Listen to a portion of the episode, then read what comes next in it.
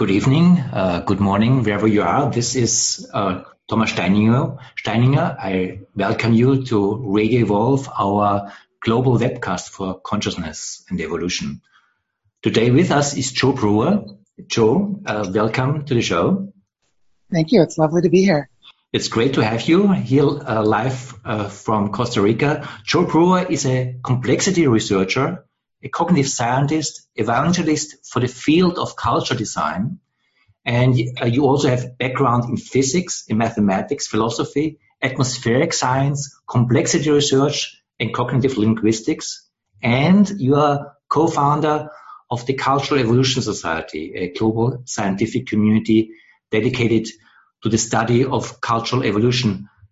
Joe, you just uh, working on a workshop uh, that you call managing the planetary collapse. And if I may say so, uh, both the reality of the planetary co- collapse, but also our human capacity to respond seems to be part of the focus of your work.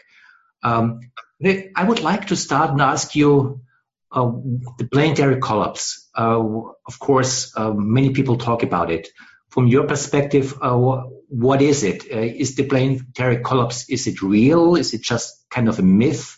Is it something uh, that is maybe completely underestimated? what's the what's the truth about the planetary collapse? The truth about the planetary collapse is that uh, it is very well studied and empirically supported with a huge body of converging evidence. So it is definitely real and happening. And because uh, it's such a scary and dangerous idea, many people project it into the future in their imaginations, mm-hmm. when in reality, it has been happening for quite some time, and we are right in the middle of it. And just to uh, give one little flavor of this, if you look at the rise of human population in the last 100 years, that has grown exponentially from about half a billion people at the year 1900 to more than 7 billion people about a decade ago. During this time of expansion for the human population, there has been an expansion of the rate for extinction for non-human species. So different kinds of plants and animals that are going extinct that is rising at an exponential rate and has been for decades and you can directly connect the human takeover and use of landscapes to the loss of this biodiversity that has been happening for decades. So this is one piece of the process of, in this case, collapse of biodiversity for mm. the hmm. species of life on Earth that has been ha- happening for roughly one century. Mm. And hmm. it's well on its way and happening. In an interview that you gave to the Cosmos Journal, or the Cosmos Live, the webcast of the Cosmos Journal, I uh, heard you saying something that I found very interesting because it kind of uh, is uh, different than how we usually think about the glo- global collapse. You made the point that usually we think about the global collapse as being something that is a dramatic one-time event, you say the collapse is a long time event. We are already in the middle of it. And you talked about the collapse of uh, antique societies like the Roman society. And I think you made the point that the Roman society, the, the, process of collapsing of the Roman society took something like 300 years. If you just uh, um, want to say more about it, because I think that's a unique perspective to think about it. It's not just uh, this, the climate breakdown that happens where the, uh, New York is flooded or something else it's something that's a slow motion process that maybe we are already in the middle of. Yeah, I would say it even more like this, that uh, there are different time scales of activities and they're all happening at the same time. So if you want to go to the very large scale and think of something like plate tectonics, that uh, the uh, collision between North and South America began about six million years ago and it has changed the ocean circulation of the planet in a way that created the ice ages that come and go in pulses between the last 2 million and 4 million years. That there's this very slow process of very large scale planetary change. And if you zoom in to smaller and smaller timescales, you see something like 10,000 years ago, uh, humans began to develop agriculture and permanent human settlements. Mm-hmm. And this was at the end of one of these ice ages. So it's connected to plate tectonics. It's connected to something on timescales that are millions of years long. But agriculture and the rise of complex societies is something that occurred on a timescale of thousands of years. Mm-hmm. And then if you look at something like the Roman Empire, which lasted for a period that is on that thousand year timescale, that its collapse took something like 200 to 300 years in a f- series of uh, loss of social complexity.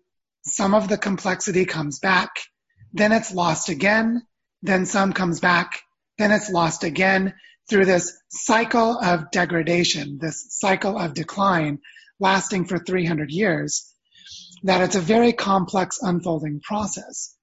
And that was at a regional scale, you know, roughly the Mediterranean into the southern half of Europe. Mm-hmm. When we're talking about planetary scale, the different layers of activity span a much larger amount of timescales. So we have some things like prices on the stock exchange that are literally happening in milliseconds, less than a second, connecting to something like peak oil, the overconsumption of extractable oil reserves as it relates to energy production. And then you have something like a 20 to 30 year timescale to produce a power plant mm-hmm. and maybe a 40 year timescale for running and managing one. So you have this timescale of financial signals to energy production spanning between milliseconds and decades. Mm-hmm. So when you look in this way across different timescales, the reason that planetary collapse is so difficult to perceive and understand is because it's happening at all of these timescales simultaneously. But at each timescale, there are different activities unfolding. So the complexity is overwhelming for the human mind. So what are you anticipating, let's say, for the next uh, 50 years? Or what are we in the midst in, in what you think is really empirically based uh, uh kind of uh, uh, a prediction that is not just a fantasy, but that basically we really can be quite certain that something like this will happen? Let me start with something that may seem abstract, but is very useful. Mm-hmm. And that is to think about the changes in terms of what is becoming unstable. If we analyze patterns in the world and ask what makes a pattern stable, and then what are the changes and the conditions around the pattern that make it become unstable. Mm-hmm. When we think in this way, we can start to predict what the future will not look like, meaning that there are types of persistence that we can say are not part of the future. One kind of persistence is having a stable long-term climate at the level of a coastline or a river system. In the last 10,000 years, the major innovation for humans was the ability to have permanent settlements to create cities that are connected to stable river systems, connected to stable weather patterns mm-hmm. so that they could produce food for long periods of time. What we can see with climate change is that those patterns, the pattern of rain, drought, of flows of rivers, of the, the level of seas, you know, at the coastlines and where they're positioned, that those things that were stable are no longer stable. And as they become unstable, what we can see is that the ability to plan for more than five years, up to 30 or 40 years. Like, how should we grow our food? Where should our farms be located? You know, where should we produce our energy? These kinds of questions. They no longer have the security of being based in a stable pattern. Mm-hmm. So when we start at this, that stability has gone away, then we can say what is likely to change. Mm-hmm. Unfortunately, with all of the research that's been done, we don't just say that they're no longer stable, but we say that they're uh, changing in a way that is accelerating so that with time the change becomes more intense and more rapid. And this is where we look at the mathematics of exponential change. Uh-huh. What we can see right now is that the pattern of instability is a pattern of acceleration. So it's not only that things are changing on the time scale of years to decades, but that it's happening more quickly with each passing year.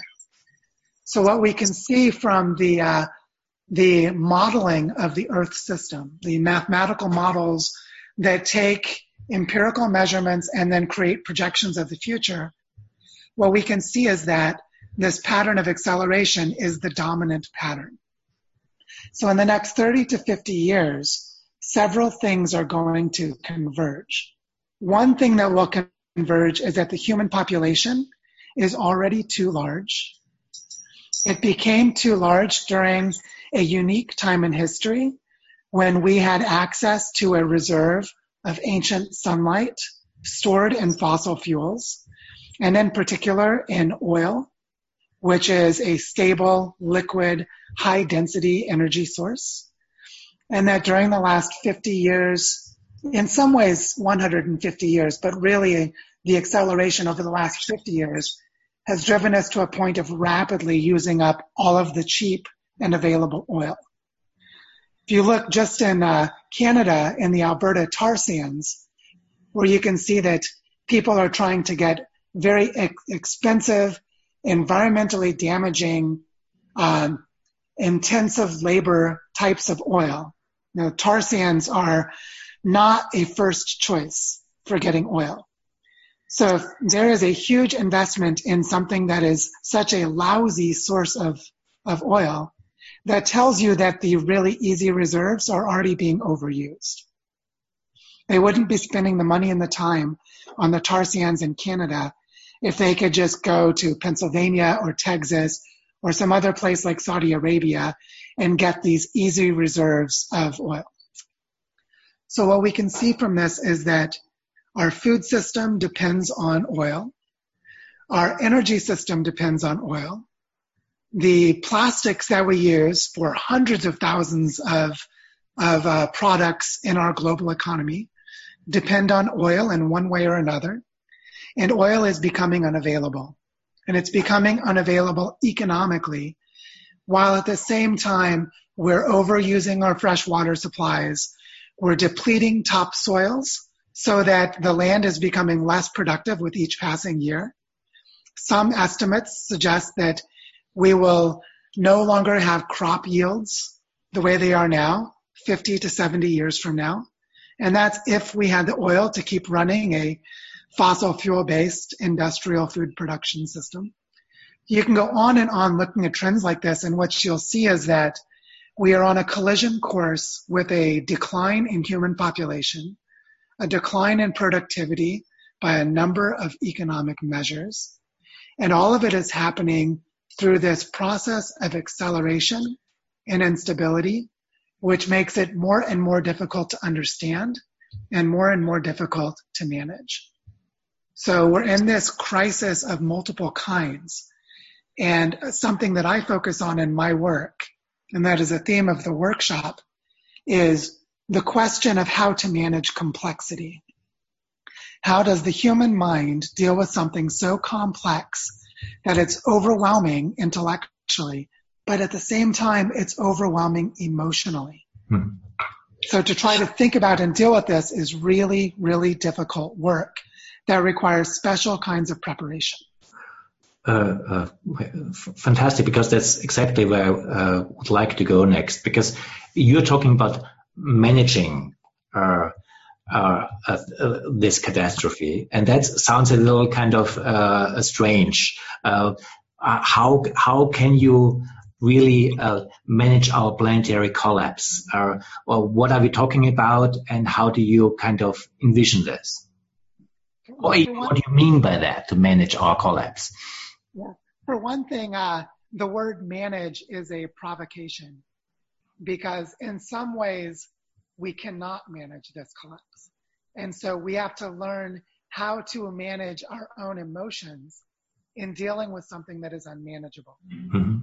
So we have to figure out what we can manage in the midst of some things that we cannot manage. Mm-hmm.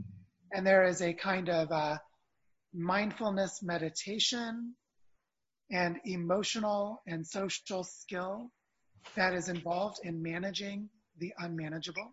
Mm-hmm. And in that way, there's something of a paradox, mm-hmm. unresolved tension, which is an essential piece of this. But at the same time, there are some things we can manage, but then most of us were not taught how to manage. Mm-hmm. I, I, I, I, really find this a very uh, uh, uh, interesting point because you were mentioning it, the over complexity, and you we put it to manage the over complexity. And I think it becomes very obvious that uh, just the fact that something is over complex, and I think just a little data that you put out uh, is overwhelming enough to uh, to remind us the over complexity that we are in. Also, just the over complexity that we are one world now. We are not just a, a, a regional culture somewhere in the middle of Europe or in the, uh, Central America or wherever. We are one global system in a very difficult situation with uh, uh, system in system in system in system. So all that is uh, daunting. How yeah. do we uh, as a species and as an individual respond. And it seems that this is something that you're thinking about. Yes, and I'll start with the research of a psychologist in Germany named Dietrich Dorner, who uh, studies this exact question. He has a wonderful book called The Logic of Failure. Mm-hmm. And what he studies as a psychologist is he studies how do people make decisions when they're dealing with complexity. Mm-hmm.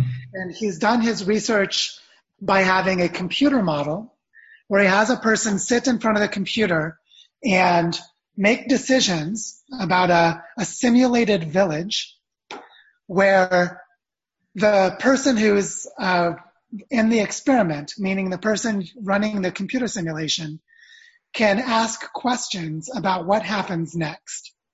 So if they change the number of cows that are on the pasture, which has, you know, indirect effects in other parts of the village, they can ask questions about what is happening. What he observed through a series of very clever experiments was that catastrophic errors in decisions would arise when people stop asking questions. So the behavior that he observed was the behavior of asking questions.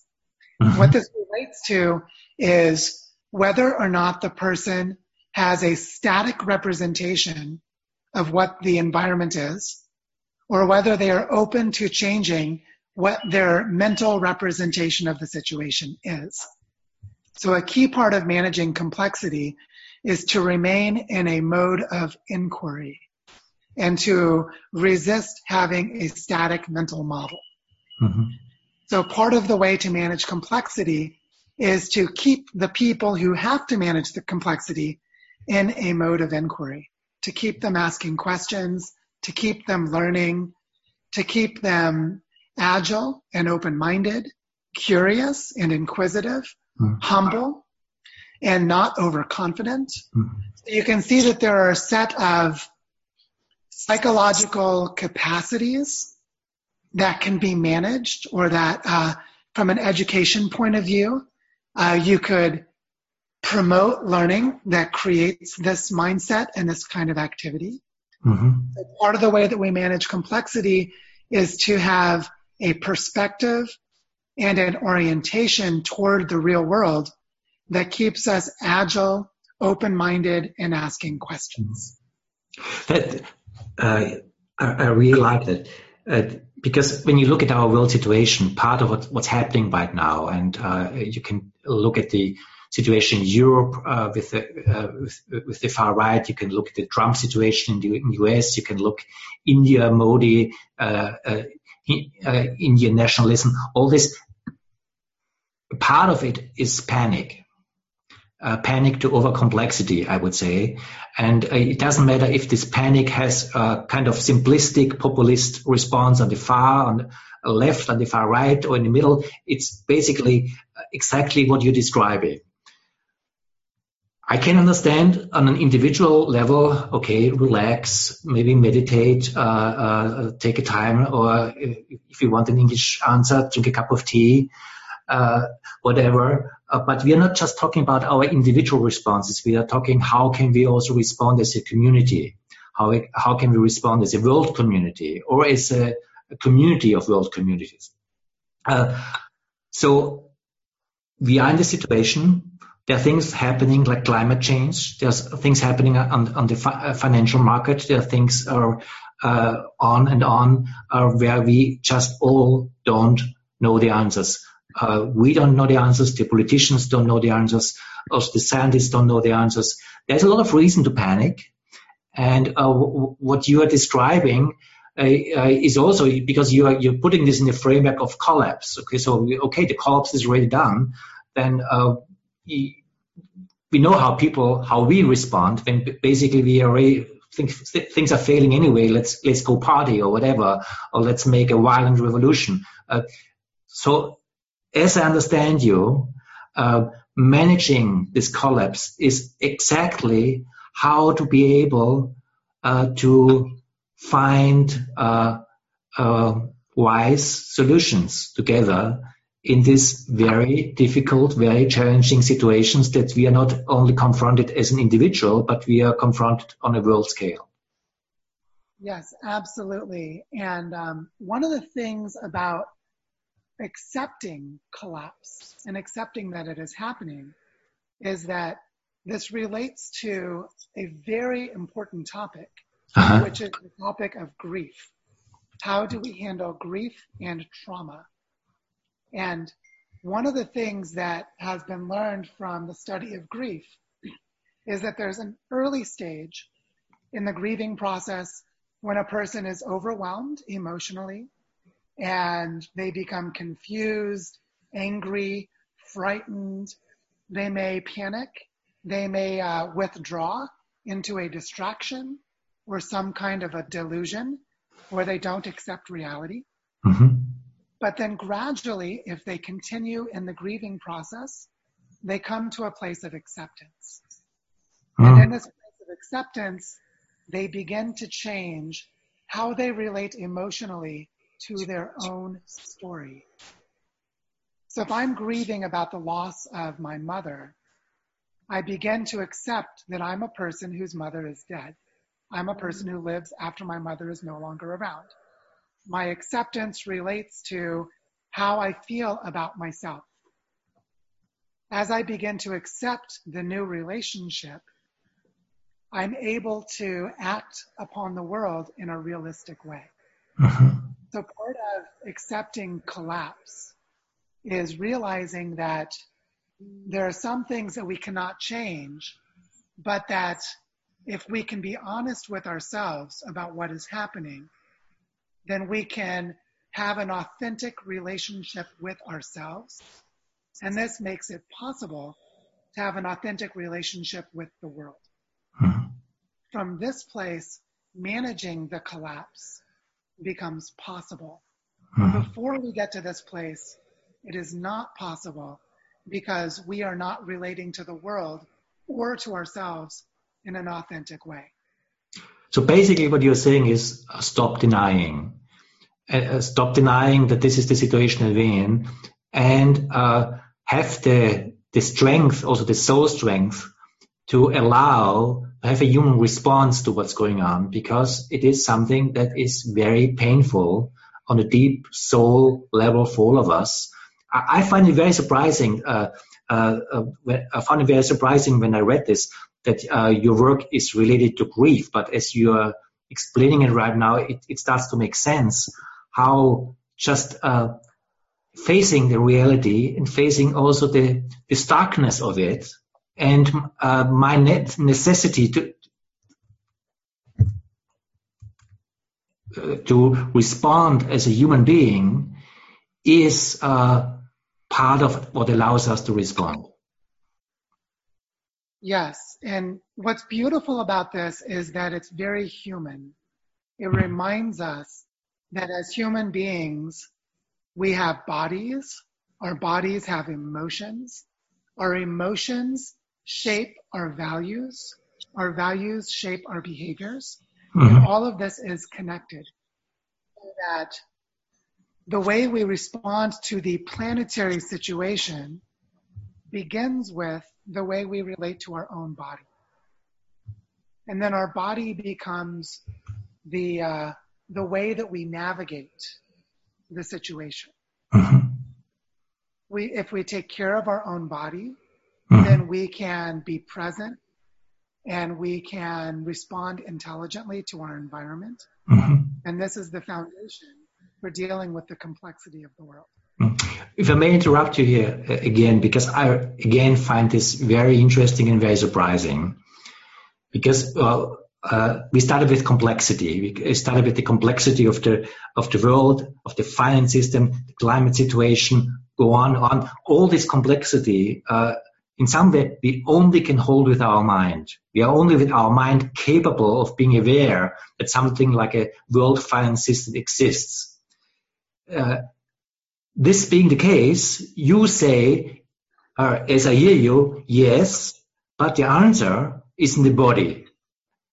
First, or at least a, yeah. a answer is in the body. Uh, that seems to be a surprising response, uh, as, a, a, surprising idea. Can you say more about this? Because it, it seems kind of counterintuitive. I, I, I, would more go, hey, we have to hold this, we have to understand this, we have to think about this, we, we have to whatever, educate ourselves. Uh, uh which I guess is also part of how you see this. But uh, where you go is somewhere different. You see, you go to our a body response to all of this. Can you say more about that? Yes, uh, the biggest uh, foundational insight from the study of the human mind mm-hmm. is that the human mind is a process of the body. The mind and body are not separate from each other. Mm-hmm in the cognitive sciences, this is called embodiment. Embodiment means that the mind that you have is a dynamic relationship between your brain, your body, and your environment. And the brain, the body, and the environment are connected to each other through several feedbacks. One of the biggest philosophical errors in history of humanity was the idea that the mind and body are separate. It's famously articulated by Rene Descartes. The mind and body being separate is a powerful illusion that is not true. And when we study neuroscience, when we study uh, something like body posture and gesturing, uh, when we study non-human communication, like the way that ants use chemical trails to communicate, or the way that a paramecium or some other single-celled organism is monitoring changes of chemicals in its environment, what we discover is that the body is making sense of its environment, and this is where consciousness comes from. And in humans, there are several levels of complexity to how the mind works, but the mind is fundamentally a bodily process.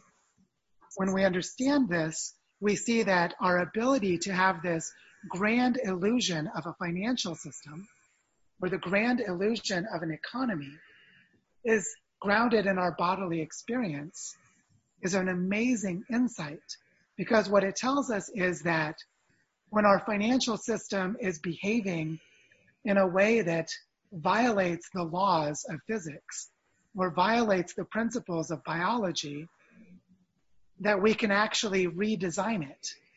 We can change how the financial system works so it's related to biology and physics. And then we can have an econ- economics that is based on living systems. Mm-hmm. So it's really powerful to realize that our ability to create these mental representations mm-hmm. is not constrained to have the mental representation be consistent with how the world works. Mm-hmm. But our ability to create that mental representation is part of how the world works. Mm-hmm. And, and when we go to this place, we can begin to correct for the assumptions that gave us the incorrect mental representation Mhm. and start to find the mental representation that relates to the world. But that will not ever happen if we do not develop an authentic relationship to our emotions and our bodies as they relate to the environment. What you seem to say, uh, one simple uh, uh, way to also talk to this is uh, what you're looking for is a human response. And our mental representations of uh, the complexity of the world is exactly that. It's our mental uh, representation of that. It's not our human response. In in order to not just uh, respond from a kind of cut off mental analytic perspective that may be a necessary part of this, uh, I have to integrate it with my, the wholeness of my human existence. And there is no wholeness of my human existence if, in, if I don't include my embodied response to all of this. So part of maybe also a lot of well-meant uh, uh, political responses are basically exactly that, cut off because they focus on the mental reality of what we are talking about, but in that uh, lose the human dimension because you cannot hold the human dimension uh, in just the mental sphere. You have to find an integration in who we are, and that includes exactly what uh, what, what you seem to describe: our bodily embodied humanness that is part of the has to be part of the response. And then we add to this that the illusion of separation between mind and body Uh-huh. is, is exactly the same thing as the illusion of separation between humans and the rest of nature.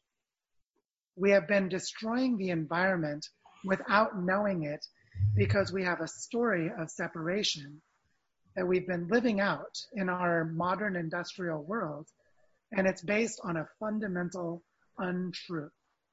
The fundamental untruth is this lie that we tell ourselves, the lie that humans are separate from nature. But what is the ecological crisis? It is a poorly managed relationship between humans and the rest of nature. Mhm. So the way that we correct that relationship is to first experience ourselves as bodily existence. One thing about your bodily existence is your body needs food, it needs water, it needs energy, it needs nutrition. All of these things are shared by every other living thing on earth. But now we add unique things to humans. Humans have a special kind of social need. We need to be part of social groups. We need to have an identity that is connected to a group of other people. We need to have a shared language and way of communicating to connect emotionally in a complete way with other human beings. Mhm. This is partially related to other non-human animals, but some of it is unique to humans.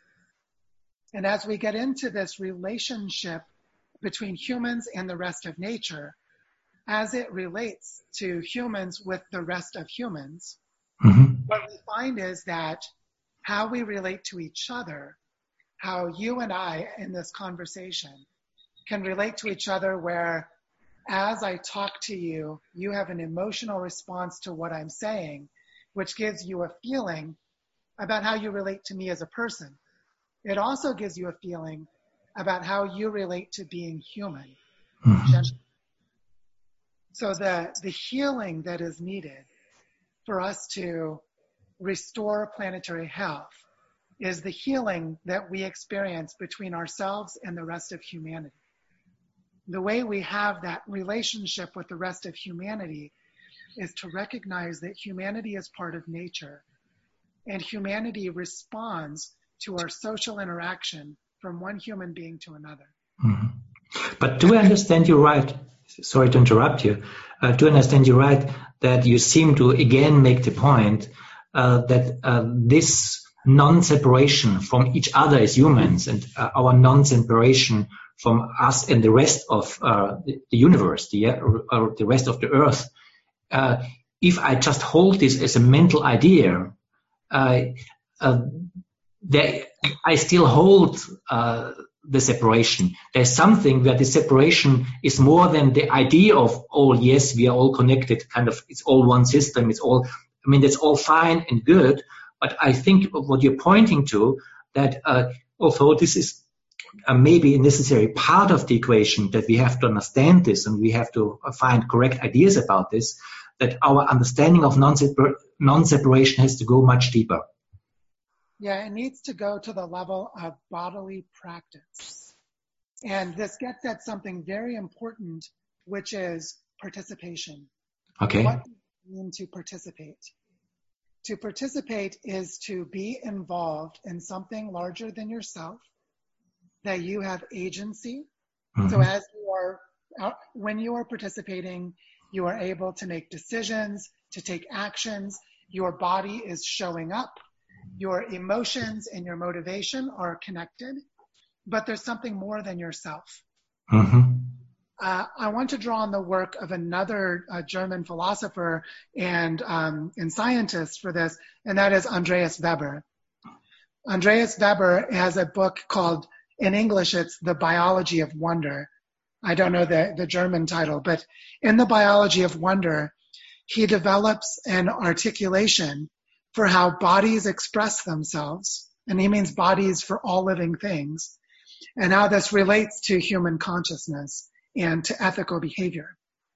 He makes a fundamental observation, which is that the thing that makes something alive is the feeling of being alive. Mm-hmm. Moment to moment, the body feels alive.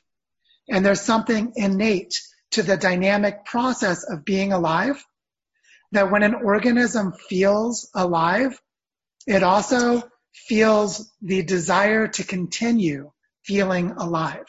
Mm-hmm. And this is the life impulse to, to be afraid of death and to seek continuing to live. Mm-hmm. So if you look at that paramecium that is following the chemical gradients to find food, why is it motivated to find food? because it desires in some fundamental way to continue living. And this is a body perception. Mm-hmm. The body perception is the desire to continue being alive. For human beings right now, we have a crisis of despair, anxiety, and depression.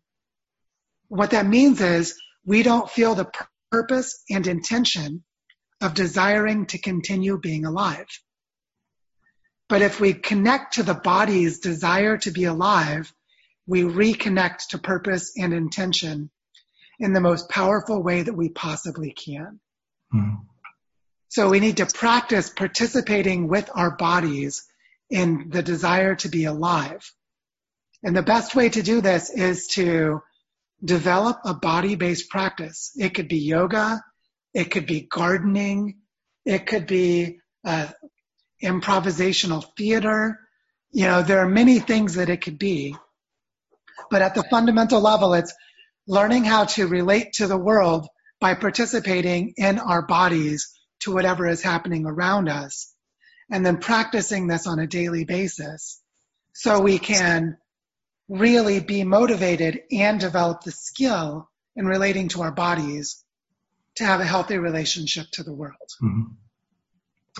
No, I, I am very much with you in, in the way you describe this, and I, I also uh, get an understanding of this participation that, uh, that, you're talking about, and how this participation is an existential, embodied participation that uh, needs me as a human being to be fully aware that I, in the end, as I understand you, I participate in life, and to to to to, to really also uh, have an embodied understanding of that, that this is the case, that uh, I, we are participating in something much bigger than myself, than ourself, which is life itself. Uh, and how this is something that uh, we need uh, to uh, uh, respond to this collapse.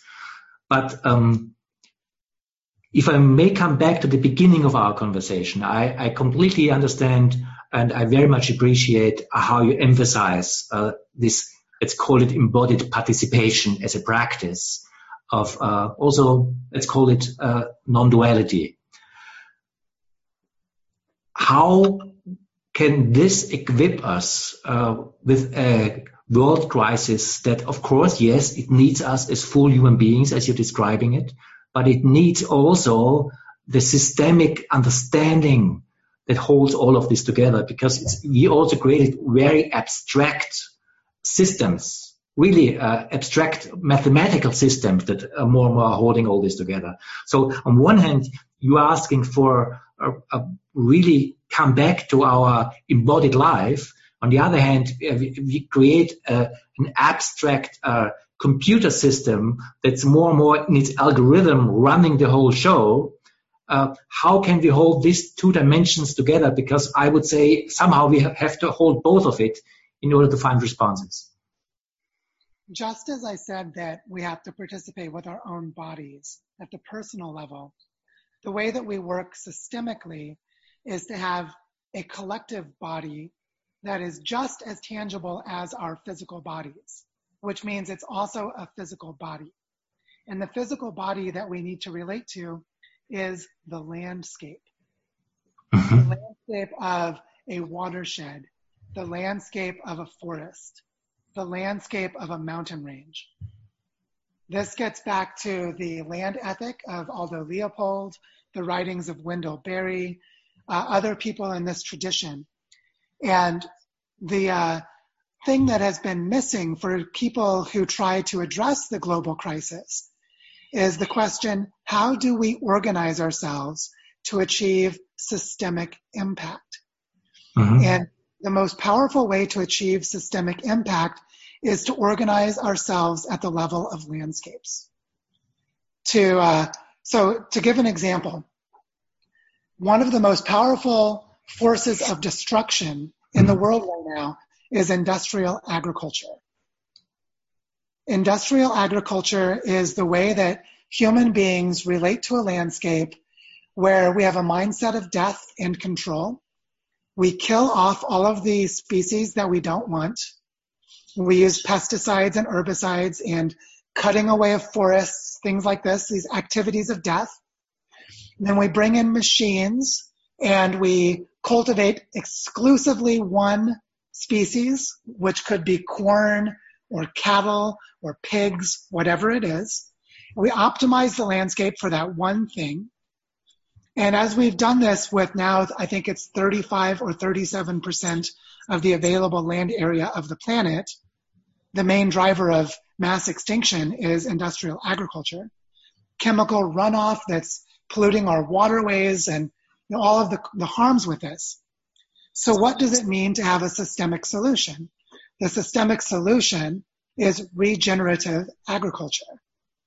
Regenerative agriculture is a way of relating to the land where we focus on healing the soil. Mm-hmm. We bring in multiple species, meaning that we imitate through our system of management, we imitate a complex ecosystem. Mm-hmm. This is the opposite of monoculture in industrial agriculture we build permaculture practices for things like um, a marshland or a wetland that filters the nutrients so that we don't have any pollution. We grow tiered agroforestry, meaning that we have trees and bushes that are helping to both capture carbon and bring it out of the atmosphere and put it back into the ecosystem, but also this becomes a place for pollinator, uh, pollinating flowers and then pollinating insects. And then you increase the complexity of relationships for the living system. Mm-hmm. And you do this as a way of growing food for human beings, but also growing food for all of this non-human life. Mm-hmm. When we look at agriculture based on regeneration of ecosystems, then the landscape becomes the way of organizing ourselves. Mm. And we heal that relationship across multiple levels at the same time. Again, I find your answer very interesting and very surprising because uh, I asked you about, um, uh, let's call world systems like the world finance system. Uh, let's call it uh, the, the internet as this algorithm uh, that becomes a, a ruling entity uh, that becomes more and more a dominant part of our global life. And your response to my question about this, let's call it algorithm, algorithmic global uh, technical system is landscape. And the way I hear you, uh, and correct me if I'm, if, if I'm wrong, is landscape uh, is a living organic reality that in the end, even our finance system lives on.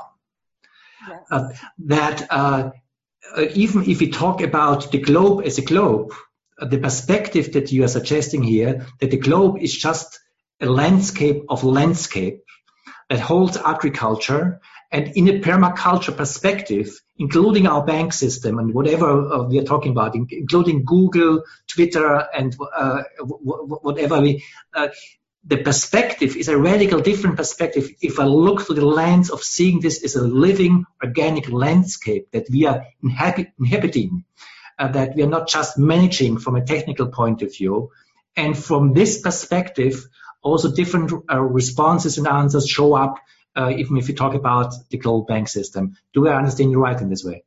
You understand me exactly right. It is exactly right.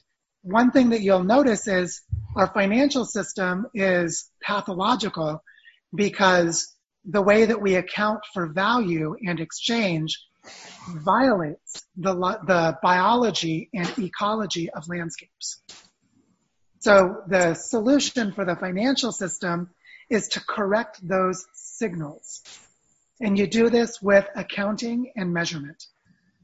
If you use an, uh, an accounting system like gross domestic product, then you don't get back to living systems. If you use an accounting system like the way an ecologist does it, like let's take a food web where you have different predators and different prey, like the wolf that eats the, the rabbit and the rabbit eats the grass and you can see this flow of energy and nutrition. You have a way of measuring and a way of monitoring the value exchange as what ecologists call a trophic flow. Trophic flow is energy and nutrition between the organisms. If our financial system measured trophic flow, then our financial system would be integrated with living landscapes. So the correction to the financial system is to bring measurements of ecology into finance. Change the accounting and the value measurement and the monitoring so that it is ecological. And I mean literally that you use ecological measurements as your financial measurements. When you do this, then your banking system functions literally as a living system. It is the value exchanges and trophic flow, the flow of energy and nutrients for human societies as part of ecosystems, which is exactly what we need. So we started with uh, the collapse of uh, uh, of our global ecosystem, uh, the collapse uh, uh, of Earth as, as such. we went to grief. We went to our embodied response to that, and somehow the perspective that you are unfolding here seems to be ecolo- ecological perspective uh, that uh, permaculture, I think, is a very nice and beautiful uh, word for because it, it kind of shows this different way how how we can see all of it, including the most abstract systems, as part of a permaculture of of, of life. Because in the, in the in the end, even the abstract systems is growing out of uh, the life of this earth, as we are saying to kind of, on one hand, understand this, because in one way our conversation is also about the understanding of this, but on the other hand, it is also the uh, experiencing this. This is where Andreas Weber's perspective comes in, uh, that uh, we, we, we have to also have a feeling response, an embodied feeling response to the reality of all of this. Is this what you're calling the capacity uh, or the vision of managing the collapse? Yes, we're managing collapse the way that you manage the composting of food from your kitchen. So we currently have a global system that is dying and it's based on a logic of death. So it's quite obvious and natural that it would die. What we need to do is compost this system, meaning we need to convert its death into new life. So part of managing collapse, and notice how I said earlier that once I accept the collapse is happening, I find a new source of participation and empowerment. My relationship changes. Now my relationship changes from how do I avoid collapse? I'm afraid, I'm scared, I'm angry. And now I'm in a place of, well, collapse is natural and it's happening and I want to support and promote life. So how do I take action to support and promote life from this place of accepting death? And now I'm in a mature grieving stage. Now I can participate in regenerating landscapes, which is exactly what humanity needs to do to manage collapse, to get to a place of planetary health at some time in the future. Joe, uh, uh, uh, thank you very much for uh, this whole journey that we went through in this 45 minutes. And uh, of course, we just touched on some things. So if people who are hearing you want to uh, kind of learn more about your work, where should they go? They should go to the website for the Center of Applied Cultural Evolution, which is culturalevolutioncenter.org. And from there, they can sign up for newsletters. They could attend one of the workshops. They could contact me directly and also, I'm easy to find on Facebook and LinkedIn and other places. I, I make myself easy to find on the internet. Joe, thank you very much. Uh, it was a wonderful conversation. Uh, I wish you a great day in Costa Rica and uh, a good night here in Frankfurt. Thank you so much. Thank you, Thomas.